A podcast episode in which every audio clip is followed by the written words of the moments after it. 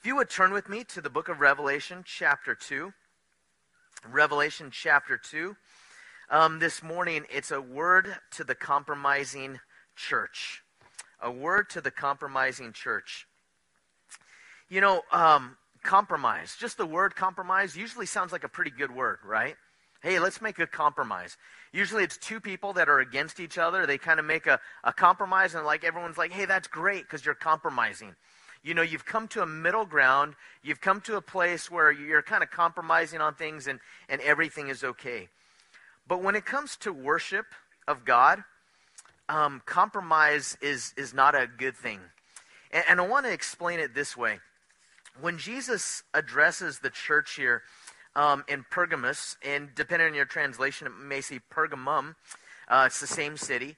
When Jesus addresses this church, remember that the church is called the bride of Christ, right? And that's a weird thing for me as a guy when I when I first started hearing like we're the bride of Christ and we would sing songs about that. That was just very strange for me. So man, I can relate to you if you're like that's kind of a weird thing. But just think of it as not so much like you're a girl but think of it as an intimate, close relationship that God wants to have with us. And in the middle of that relationship, uh, just imagine, husbands, if you told your wife, hey, you know what, let's just compromise. And, and I want you to think about how she would respond if you said, you know what, I just, you know, I really want to be married to you 99% of the time. But just there's this 1%. And the 1% of the time, I, I really don't. So what I've decided is one, 99%, that's pretty good, right? Well, how about 364? 364 days out of the year, I'll be married to you. You know, we'll, I'll be faithful to you, but just one day out of the year, out of the 365, just let me do what I want to do and be with whomever I want to be with. Can you imagine how that goes over? Right? In the relationship that we have with God, when God desires our our whole heart and he desires our whole worship, compromise is, is not a, a good thing. So, this morning, when we consider the message to the churches in the book of Revelation, remember that um, four ways that we could learn from these seven churches that we have in Revelation 2 and 3. That when Jesus speaks to these churches, they were real, literal churches at the time that John received this revelation in the first century. We also realize that these seven churches um, were, were, a part of Asia Minor, really a, an area of Turkey. Um, my iPad is stuck. If we can go there, perfect. Thank you. When, when we consider these churches, um, there was a circuit there. The Isle of Patmos is where John is writing from. Uh, Jesus gives this revelation to him there. John's being persecuted, so he is on this island, and, and he's given this message to these seven churches here at the beginning of the book of Revelation. And if you notice going from Ephesus to Smyrna uh, in a, a circular motion, he now addresses the church of Pergamum or the church of Pergamus. And when he addresses these churches, these churches also show there's characteristics about each of these churches that can be true of our church. There's characteristics of these churches that can be true of an era of church history. And there's parts of what Jesus addresses in these churches that is true of me at times in my life. Sometimes I might be more like the church of Philadelphia. Sometimes I might be more like the church of, of Pergamus. But when Jesus addresses these churches, um, he tells them that they can repent. And I want to let you know that the word repent is actually a word that, that should bring hope. Um, the church of Smyrna and the church of Philadelphia are not told to repent. There's no, there's no correction given to those churches, just encouragement. But to the other churches, there's this word repent. And the word repent is actually a word that means that a, a change of mind, a change of action, and a change of will. And this morning, I want to let you know that when Jesus tells us to repent, when he tells the church to repent, it should bring hope because it means that it is not too late. And I'll tell you that sometimes the way that we're challenged is that we feel like it's too late. It's too late for a turnaround. And I'm not just talking about immorality. Remember that there are three areas that Jesus addresses when he says to repent. One of them is immorality, just evil actions, doing things that are sinful, not pleasing to God. another one is idolatry, They start to worship things and they start to worship um, comfort or riches or pleasure above God. But let me tell you a third area where he says to repent, and it's in the area of intimacy. That's a deficient relationship with Jesus. And I'll tell you that there are times that we could drift, that our love can grow cold, that we can become lukewarm. Jesus wants us to repent of those things. And remember, it brings hope, not despair. So when he tells them to repent, sometimes it's idolatry, there's bad doctrine, bad theology, bad worship. They're worshiping pleasure or comfort or power or pride or even sometimes good things elevated above God. There's immorality, evil actions, or there's intimacy and relationship. So today, as we consider this church specifically, the church of Pergamos, I want you to read with me what it says in Revelation chapter 2, beginning in verse 12. It says, And to the angel of the church in Pergamos write, These things says he who has the sharp two edged sword. I know your works and where you dwell, where Satan's throne is. And you hold fast to my name and did not deny my faith, even in the days in which Antipas was my faithful martyr, who was killed among you where Satan dwells. But I have a few things against you because you have those who hold the doctrine of Balaam, who taught Balak to put a stumbling block before the children of Israel, to eat things sacrificed to idols, and to commit sexual immorality. Thus you also have those who hold the doctrine of the Nicolaitans, which thing I hate. Repent, or else I will come to you quickly and will fight against them with the sword of my mouth. He who has an ear, let him hear what the Spirit says to the churches. To him who overcomes, I will give some of the hidden manna to eat. I will give him a white stone, and on the stone a new name written, which no one knows except him who receives it. This morning, when we consider this message, when we look at this church of Pergamus, um, Pergamos was the political capital of. Uh, I'm trying to get to that third slide here. There we go, perfect. The political capital of the Roman, Roman province of that part of Asia for more than 300 years. So this place was a, a cultural mecca. And I want you to think what are some cultural meccas today? Um, style. We look at our world today, Paris, right? Why is it that they get to decide what is cool? so they, they have these styles, and then they come to the United States. So it's it's in Europe first, and then it comes to the United States. Um, New York, right? New York is a cultural mecca.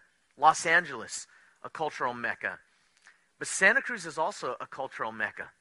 You know, it amazed me when I first moved here, when I, I realized that um, the stickers and the hats and the shirts, like I, I have a, a, Santa Cruz hat.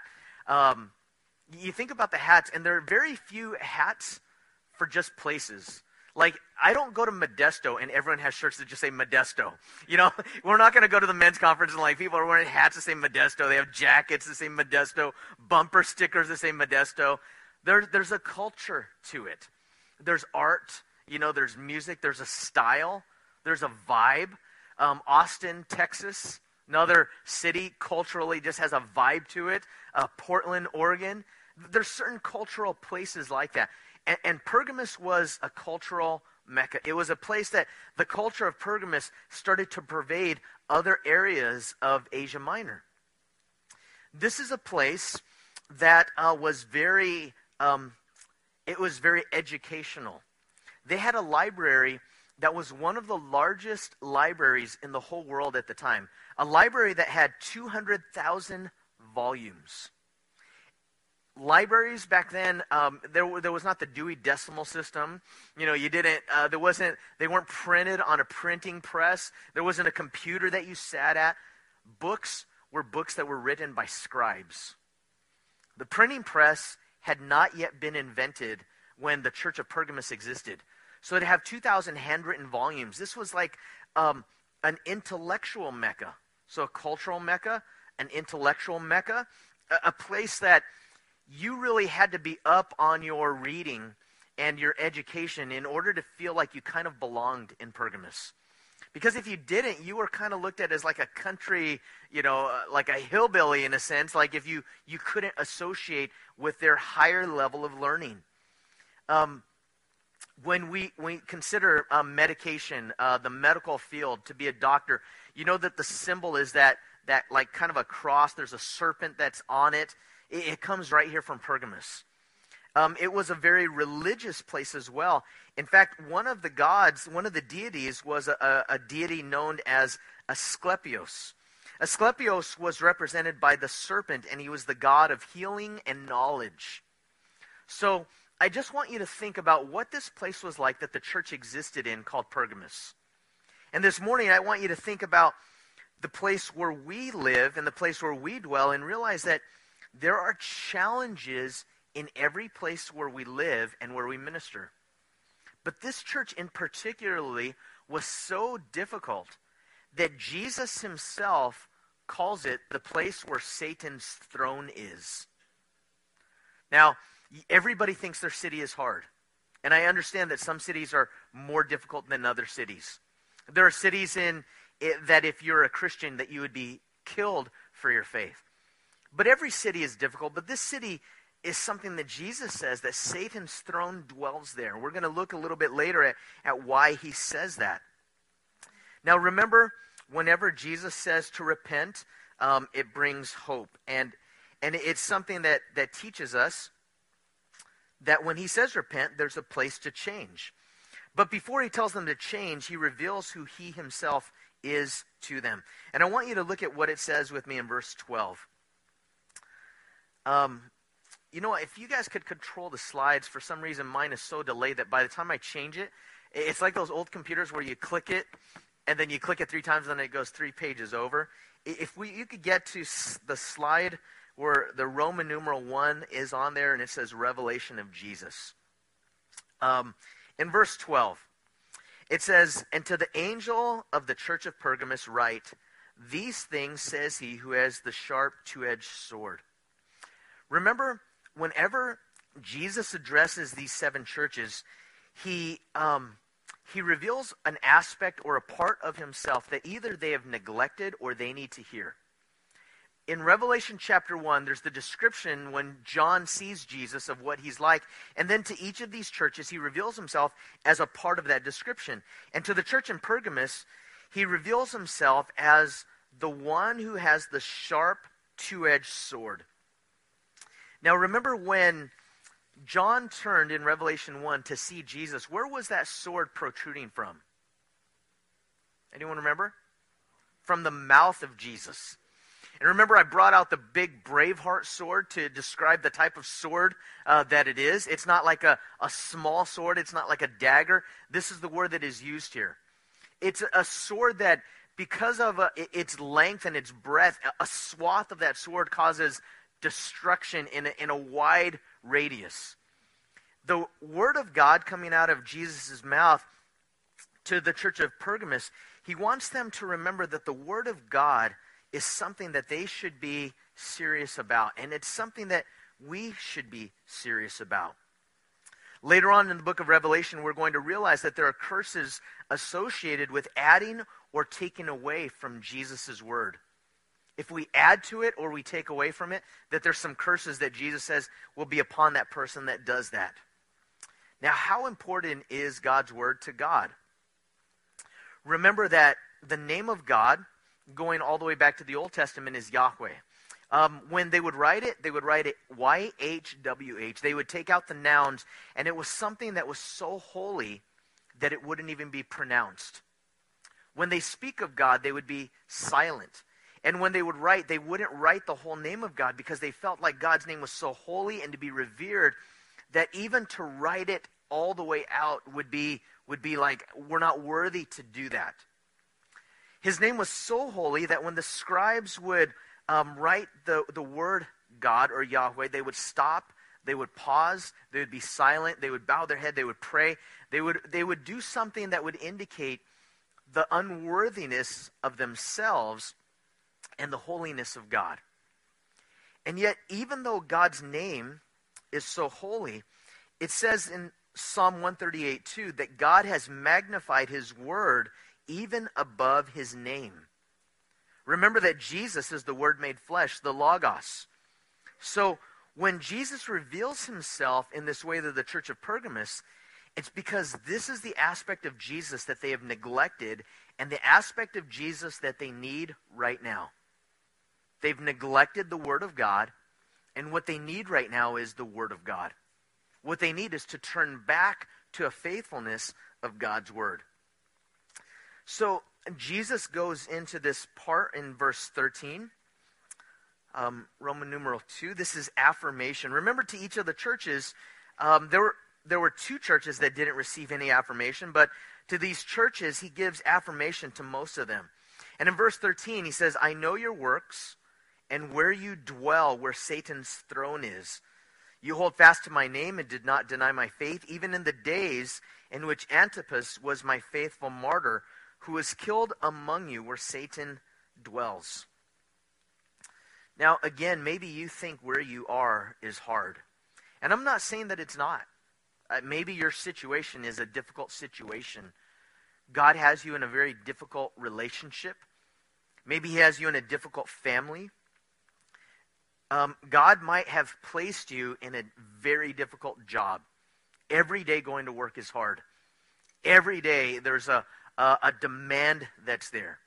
Every day there's some coworkers that you have to deal with. Every day there's some employees that you have to deal with, a boss that you have to deal with. Stressful environment. I remember one time in a, a job that I was working, it was it was so stressful. Um, this boss had gotten so many people to quit because she was just so harsh. And it was something that every time I'd go to work, I would just pray, Jesus, help me to represent you well. Help me just to work as unto you because I can't work as unto my boss.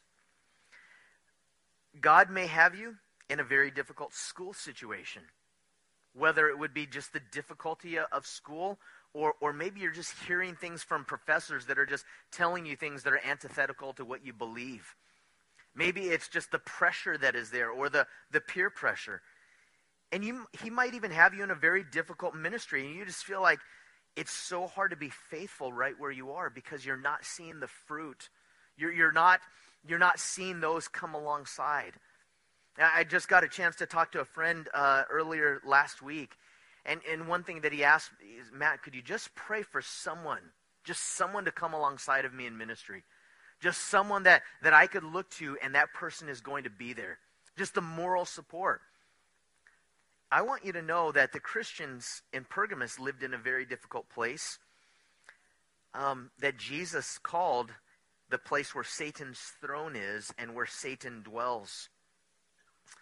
You know, the Bay Area is uh, the, one of the least churched areas in the country. There was a survey uh, last year that, w- that came out. I don't know if you saw it where it came to least biblical cities. And what they meant by least biblical cities is a biblical mindset. When they gave surveys and they, they just tested um, how biblical is your thinking. Number one, do you know the Bible? Number two, does it, does it kind of help in your decision making process? And, and, we live in um, the fifth most unbiblical city, okay, or area, just in, in the whole United States as far as mindset, mentality, and thinking. Um, I, one of the pastors in uh, in Santa Cruz was saying that he said when I got here and I was planting seeds, I felt like I was sowing seeds in fields of iron. That's that's kind of what it felt like. But know this: however difficult it is that you are facing, whatever situation you're in, um, I think that the Christians in Pergamos had it worse. Personally, I just look at the Christians in Pergamos and, and Jesus himself says it's where Satan throne, Satan's throne is. Now, one of the reasons why it could have been called Satan's throne is because they had this incredible temple to Zeus. Incredible people from all around the world would come to it and they would worship at this temple to Zeus. There were also uh, many different gods that they would worship. Again, Asclepios, um, the god of healing, it was known as a healing center. There were doctors, but there were they would mix medicine, you know, real you know, uh, physical medication with also some mysticism. In the temple to Asclepius, there were snakes there. You heard of snake charmers? Well, they would lay down. Uh, they would they would go into this temple and they would just lay down there. And these these snakes were non venomous snakes, but they would allow the snakes to crawl over them. And what that would do is that would kind of bring some kind of healing from the god Asclepius. So you know it, maybe that's why it was considered Satan's throne. Maybe it was just their allegiance to um, to the Roman emperor and how they uh, again Caesar worship was was very rampant there regardless of why it was called Satan's throne, you know, where they live was difficult. And, and one of the questions is how do you remain faithful to Jesus when you're in a difficult place? How do you remain faithful to Jesus when you're in a hard situation and in a difficult environment? A difficult place. Maybe you feel kind of isolated. Maybe you feel kind of alone. Jesus said this in their affirmation you hold fast to my name and did not deny my faith, even when Antipas was killed for his witness. Now, Antipas was a, a, bishop or a pastor in Pergamus. We don't know a lot about him. In fact, there are very few writings outside of the Bible about this guy named Antipas, and this is the only place where he's mentioned in the Bible, so we don't know his, his background. I just think of him as this obscure relatively unknown pastor in a very difficult place. And he was so faithful that he gave his life for his witness. The word that we have here is the word um, martyr, but, but initially this word martyr was the word martus, and the word martus just meant to be a witness. It wasn't until persecution came that we started associating it with someone that died for their faith. So Antipas was a faithful witness, and eventually, because of his faithful witness, he was killed. You know, I think other pastors in, in other countries, they experience this. They experience the hostility of, of the possibility of martyrdom because they preach the gospel. And, and it's hit our soil recently, hasn't it? There have been pastors that have been killed and church members that have been killed just by fanatics. It's hit the news a little bit here, but in other countries, like I, I shared last week, you know, it, it's commonplace. And it's happening more and more. And Antipas was faithful even though he died for his faith. Now, in this environment, they held fast to the name of Jesus. In this hostile place, they held fast to the name above all names. Notice Jesus said, You hold fast to my name. This was not God generic, but this was Jesus Christ. God generic is acceptable in just about any situation. There may be some that would even be offended by just God generic, but most of the time, the president can end his address by saying, God bless America. We could say um, God in public. We could say, God bless you when someone sneezes. Uh, people can talk about their God, and that's okay. But when you get very specific and you start talking about Jesus Christ, realize that there is no other name under heaven by which we must be saved. It's, it's the name, it's the person of Jesus Christ. And when you get very specific about Jesus Christ, tension kind of rises a little bit people get a little bit more uneasy. See, in this place that was very hostile, one of the ways that they remained faithful is they were faithful to hold fast to the name of Jesus. And notice Jesus says about them, He said, And you did not deny my faith. He didn't just say you, you did not deny faith, you did not deny my faith. What does that mean, my faith? 1 John 5 4 says, This is the victory that has overcome the world, our faith. In Jude, verse 3, it says, Beloved, while I was very diligent to write to you concerning our common salvation, I found it necessary to write to you, exhorting you to contend earnestly for the faith which was once for all delivered to the saints. In the same way that Jesus' name is not a generic name, faith in Jesus is not a generic faith. There is a generic faith that, again, it's okay. People will say, keep the faith. What does that mean? It means root for the Golden State Warriors. You know, that's, a, that's keep the faith. Uh, keep the faith could be in whatever the thing is that you're saying, hey, I just don't want to give up in, in this thing that I'm thinking. Keep the faith. This is not a generic faith. The thing that kept them faithful in the midst of this is Jesus said, You did not deny my faith. Then we get to this exhortation. In the exhortation in verses 14 through 16, Jesus gives them some things that need to be corrected. He said, But I have a few things against you. So they're doing great. A hard place. Jesus says, I know you're in a hard place. You've held fast to my name. You have not denied my faith. But I have a few things against you because you have there those who hold the doctrine of Balaam, who taught Balak to put a stumbling block before the children of Israel, to eat things sacrificed to idols, and to commit sexual immorality. So Jesus says, Hey, you know what? I have a few things against you. You have those who hold the doctrine of Balaam. Now, we're not going to go in depth um, into the doctrine of Balaam. His story can be found in Numbers 22 through 25 and also Numbers chapter 31. But I'm going to give you a, a summary. There was a, um, a conflict between God's people, the Israelites, and the Midianites. And the Midianites had come to attack the Israelites. The king of the Midianites was a, a man named Balak. And Balak was the king of Midian, who was, again, a rival people group to the Israelites. He went to Balaam, who was known as a prophet, and he said, Balaam, I know that you uh, give prophecies, and your prophecies seem to come true.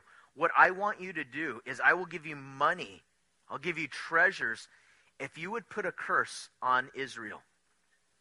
And Balaam says, I, I, can't do that. I can only I can only speak what God tells me to speak. Otherwise, it won't work, you know. And and he says, Well, here, just just try. And he says, Okay, I'll, I'll try. And then instead of cursing Israel, do you know what Balaam does? He blesses. He gives them an incredible blessing. And so Balak asks him again, Hey, I want you to try. Do it again. You know, I'll give you money. We'll pay you. And, and Balaam, you know, he goes along with it and he does it again. He goes on three times, even though he should have never gone with Balak in the first place. He, he, he goes with them, and then he gives these blessings instead of curses.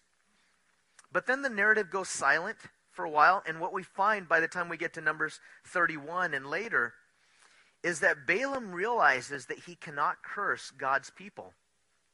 So he tells Balak, I can't curse God's people, but let me tell you what you can do to weaken them and to defeat them.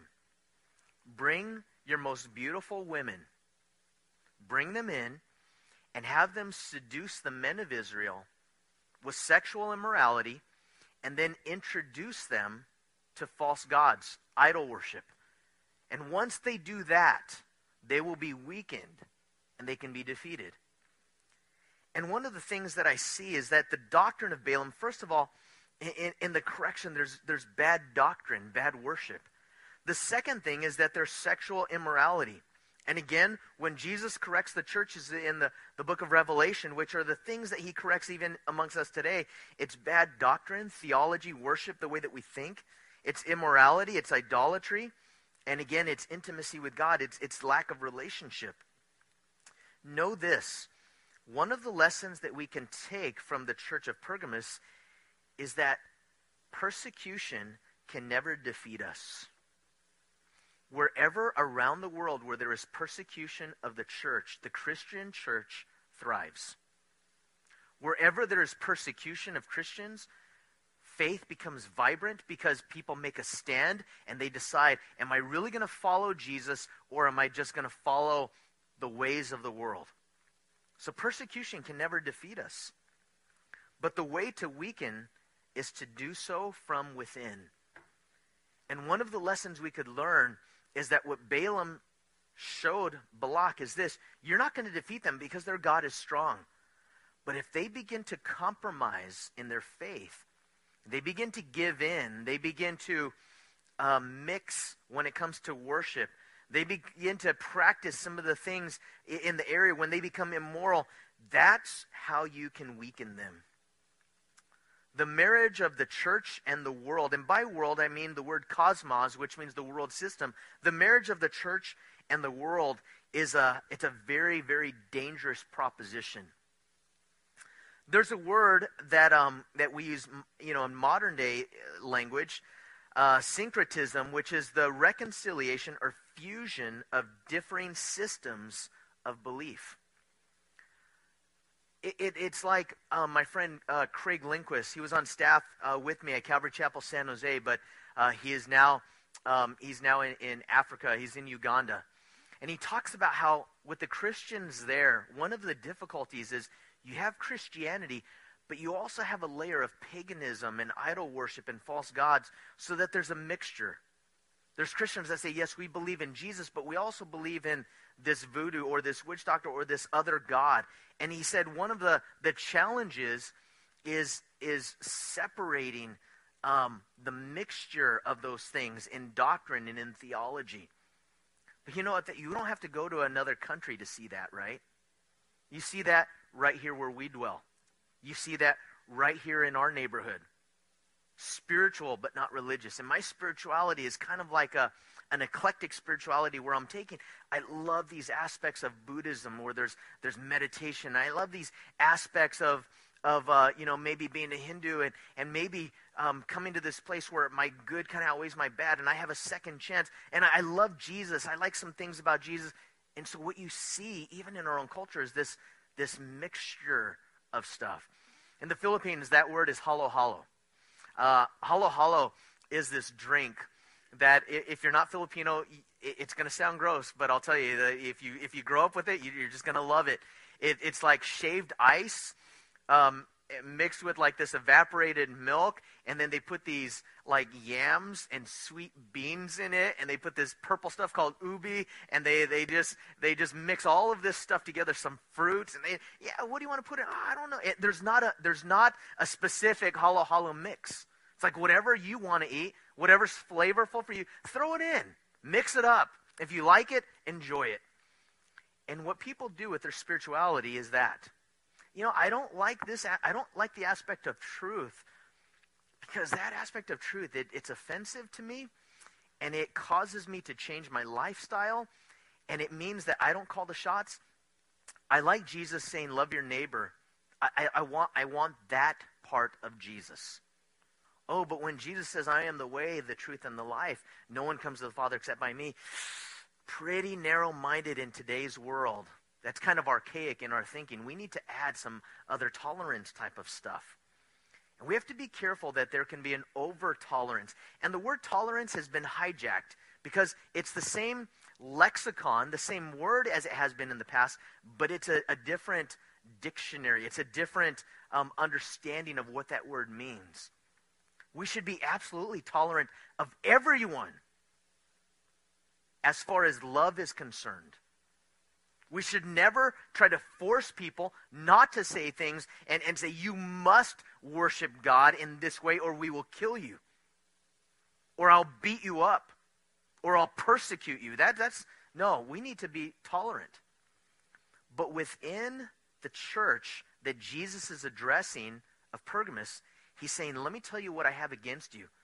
There are some in your church that hold to these teachings, and you're not doing anything about it.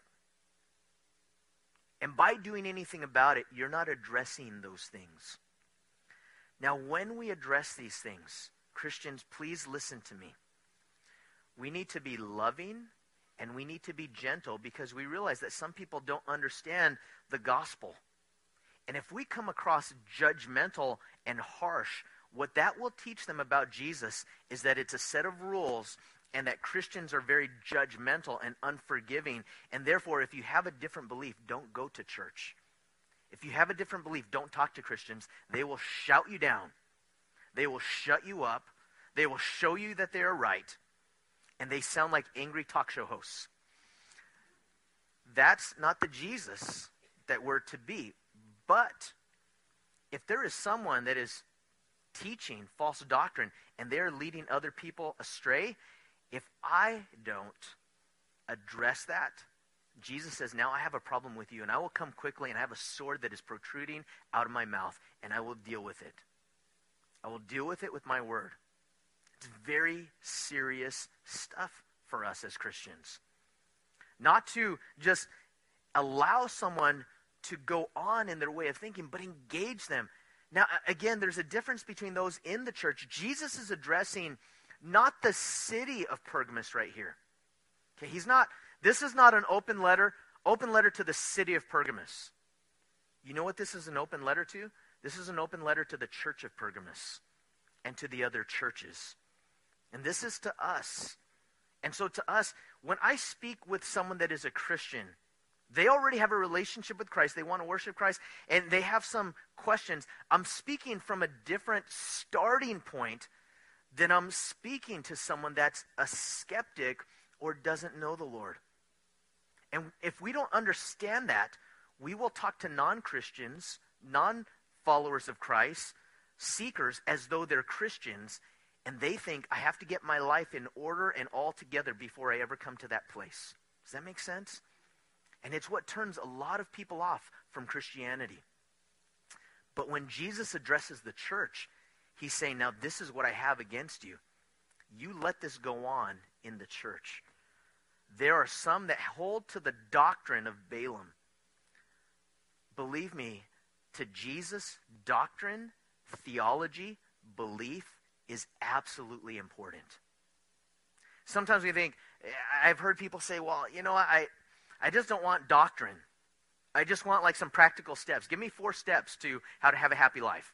You know, give me three steps to save my marriage, two steps to raising children, one, you know, all these different things. But theology, doctrine, if we don't understand theology and doctrine, our belief, it, it affects our identity and our relationship with Christ. And our belief starts to affect our actions.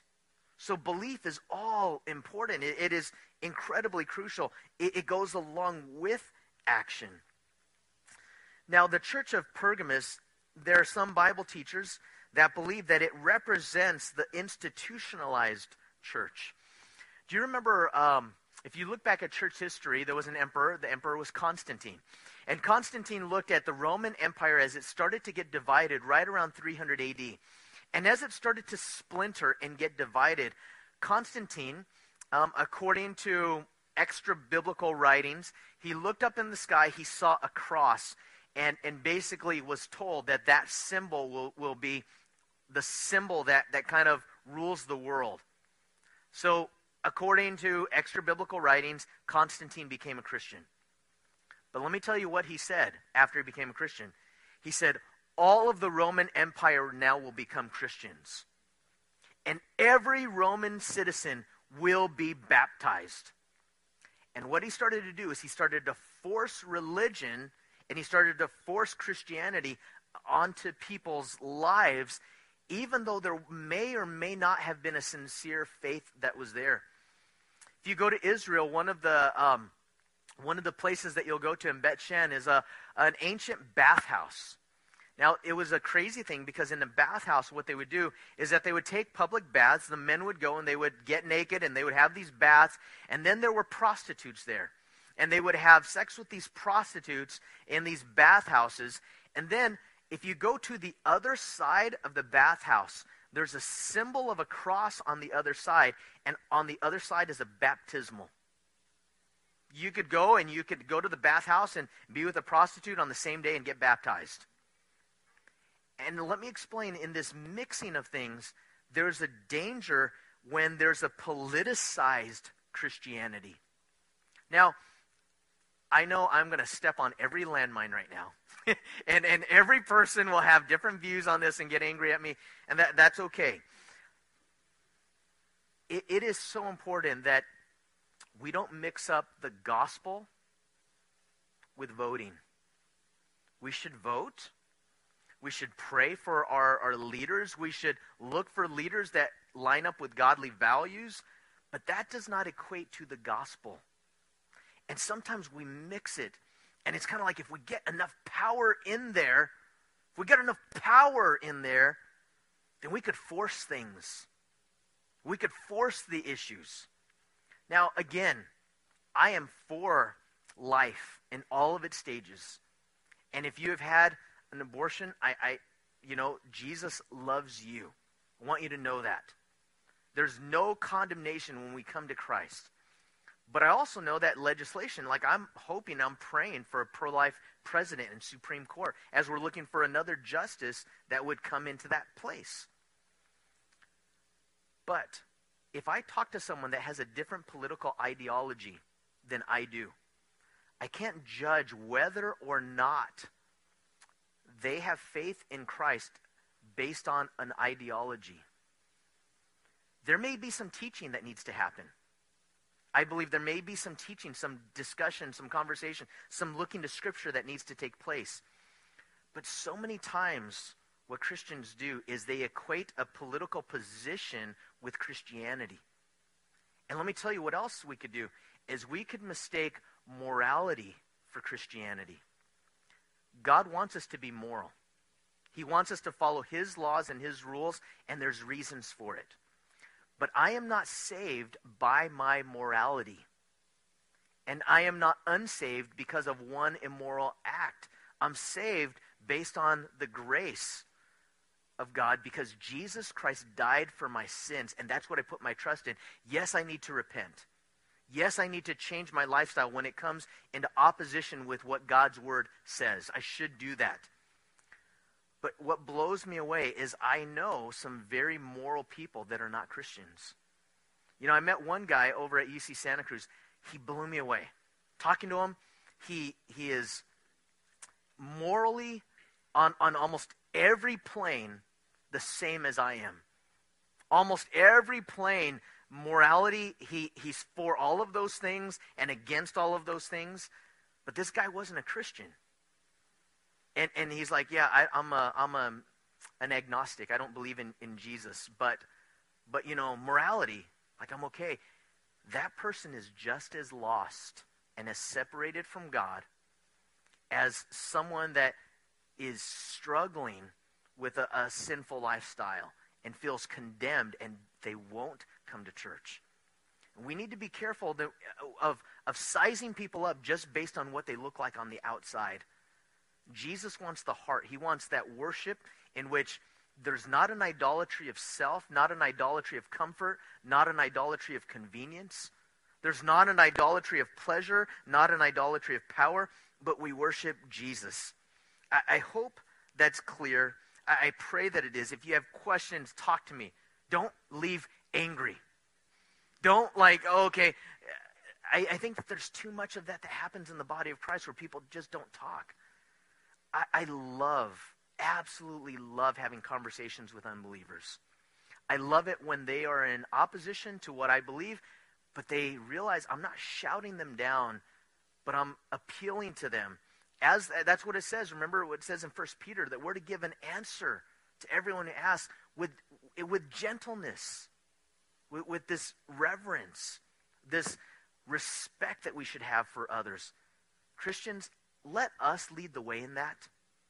Let us lead the way of a civil discussion. They may not be civil, they might be mean, and they might call you names, and they might shout you down, but don't respond kind for kind. Show them the love of Christ and show them that respect and show them that love. And I know that it's hard. I know that there are times that my blood could start to boil because I'm angry. I know that there are times when my heart is beating because I'm like, uh, I disagree with you with every fiber of my being. I don't want to yell, but I'm not going to yell. Jesus, help me to be gentle with them. Jesus, who on the cross was being crucified, said, Father, forgive them, for they know not what they do. You know, there are a lot of people that don't know. So I, I would expect, I don't expect a non Christian to act like a Christian, and we shouldn't either. To the church of Pergamos, what Jesus had against them is that they allowed immorality sexual immorality came into the church and they did nothing about it. Now, understand, when it comes to sexual immorality, there is one relationship where God blesses and God's hand of, of joy and grace and love and uh, um, approval is upon that relationship sexually. And it's when a man and a woman become united in marriage. That's it. That's it. Not pornography because it's not real, it's just this screen. Not, you know, friends with benefits. It's just a, a casual thing. Not we really love each other and we plan to get married in 10 years.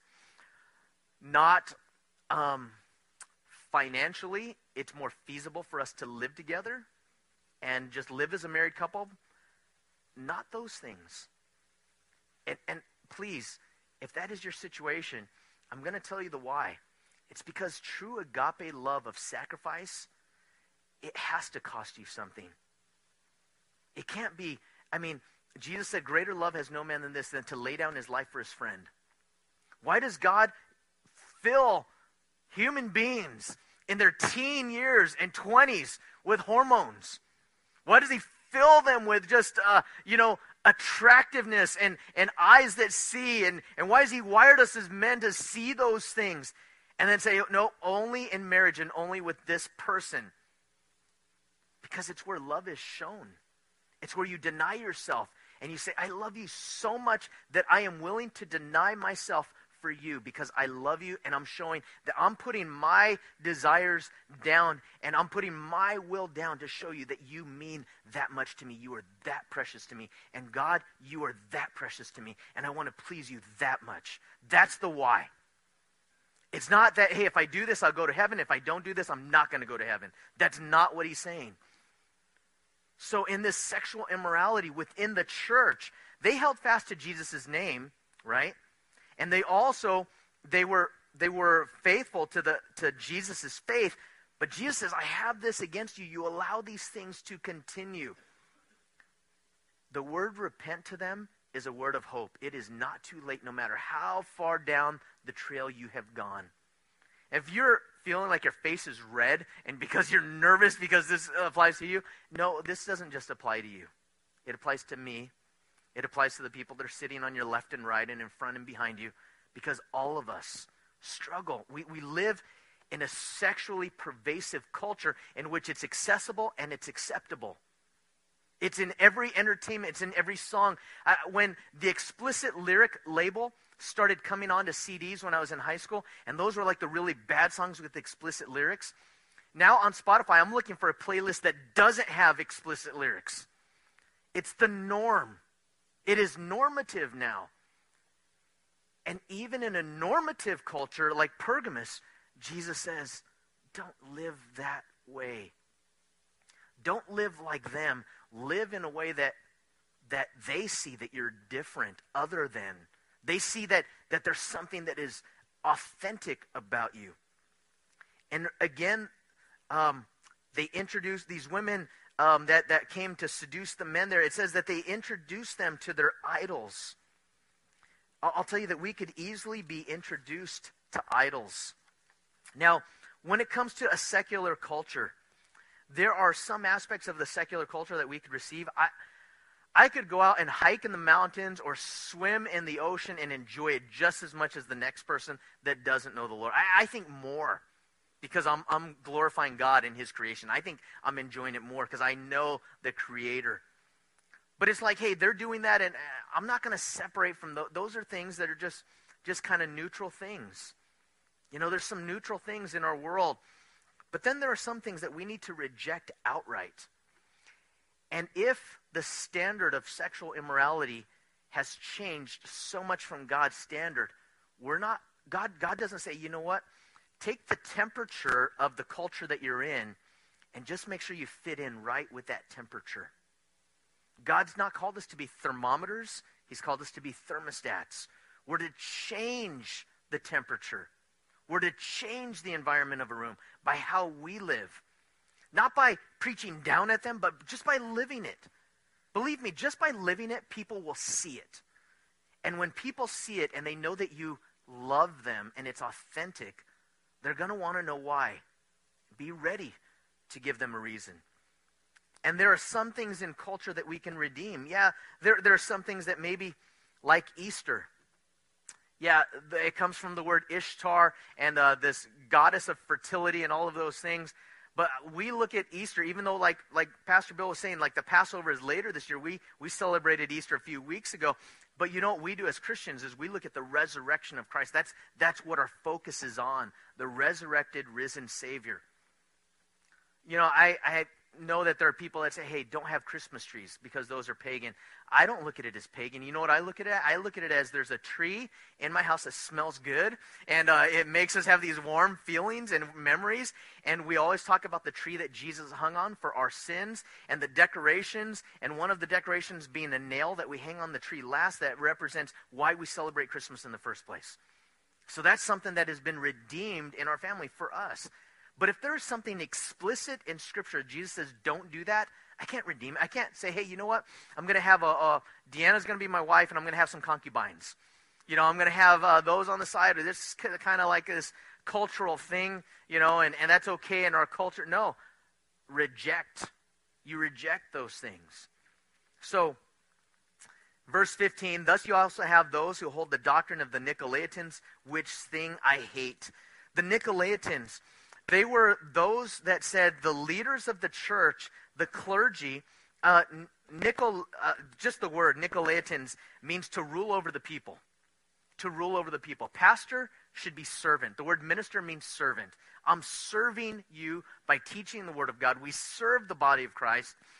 Um, there is a an order that God places within the church. We're to submit to the authorities that are over us. But the Nicolaitans were like those cults that would say, hey, this is what you can do and this is what you cannot do.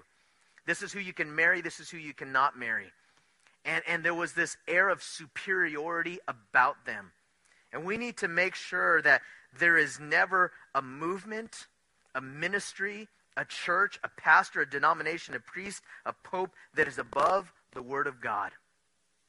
If we as Regeneration or as Calvary Chapel ever uh, uh, exalt our church above the Word of God and we start doing things against God's Word, but God's Word says this leave and go with God's Word. Because God's Word is important to God.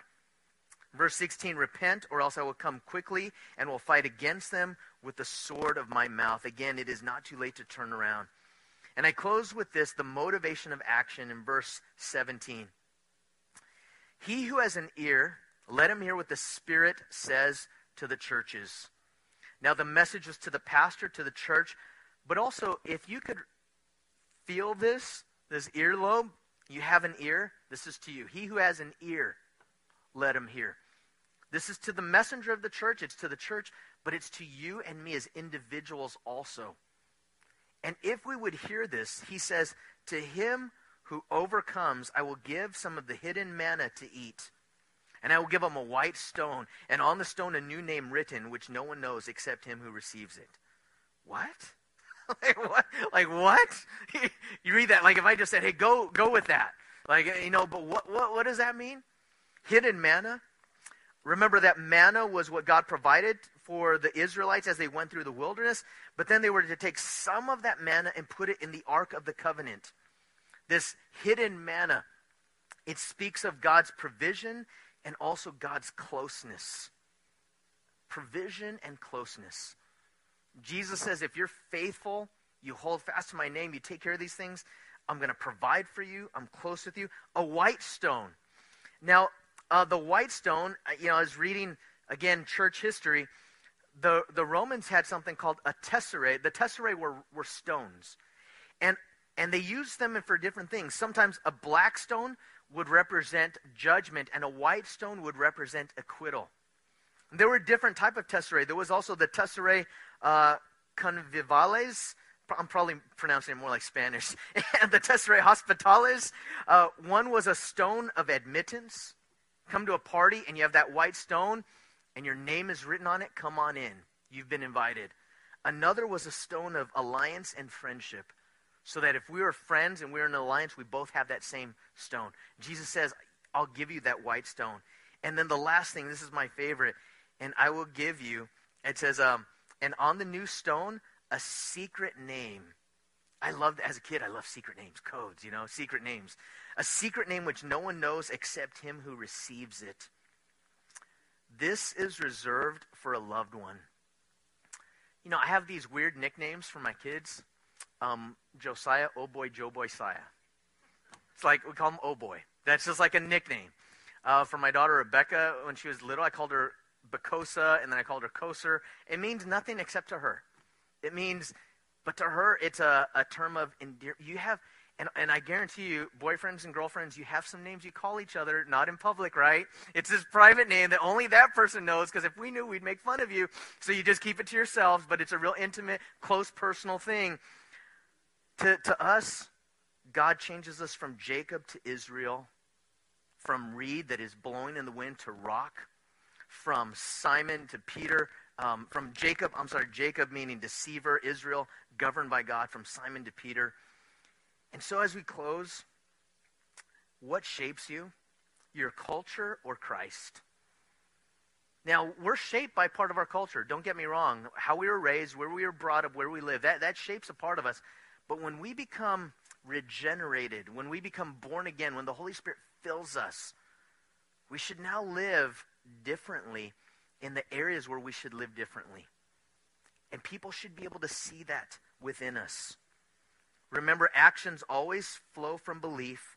Theology and doctrine are important. And to Jesus, relationship is absolutely vital. Casting Crowns have a song, Slow Fade.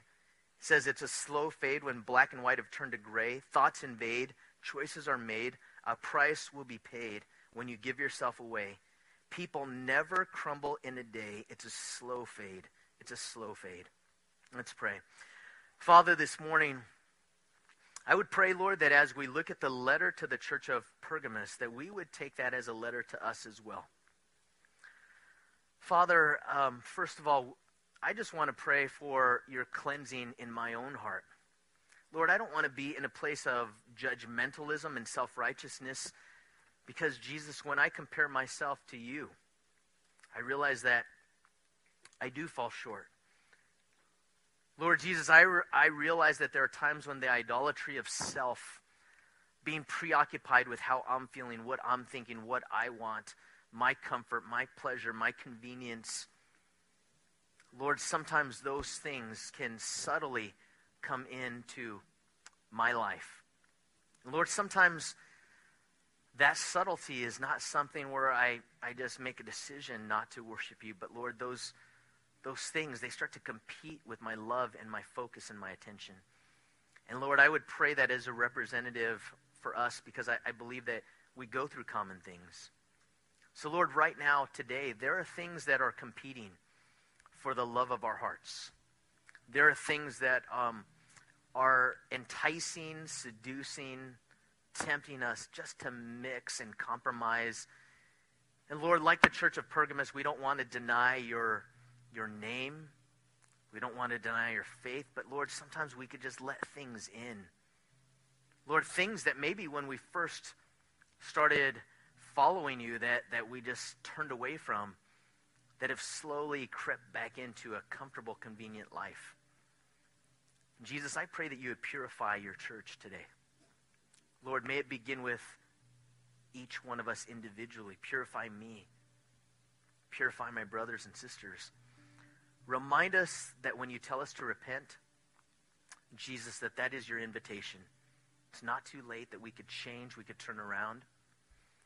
Lord, I pray that you would reveal to us mindsets and thoughts, Lord, that, that we don't even know are, are really antithetical to the gospel. Legalism that has creeped in. Lord, maybe, maybe just a looseness with morals allowing things in for entertainment that that would make you sick, that grieve your heart. Father, I pray today that we would overcome these things. Lord, may we receive a white stone admittance. May we receive hidden manna, your provision, your closeness, that we would share a meal with you. Jesus, I pray that we would realize that you have a name that you give specifically to us. Because, Lord, for each one of us, you know us by name. Lord, remind us that we, um, that you know, you know us, you know where we are, you know what we're going through. So as we sing to you and as we worship, Lord, we give you our hearts. As we sing to the Lord, open up your heart to him, ask him to search you. Ask Him to draw near to you. Because we don't follow rules and regulations just for the sake of following rules and regulations. We, we want to follow Jesus and whatever pleases him and whatever he knows is best for us.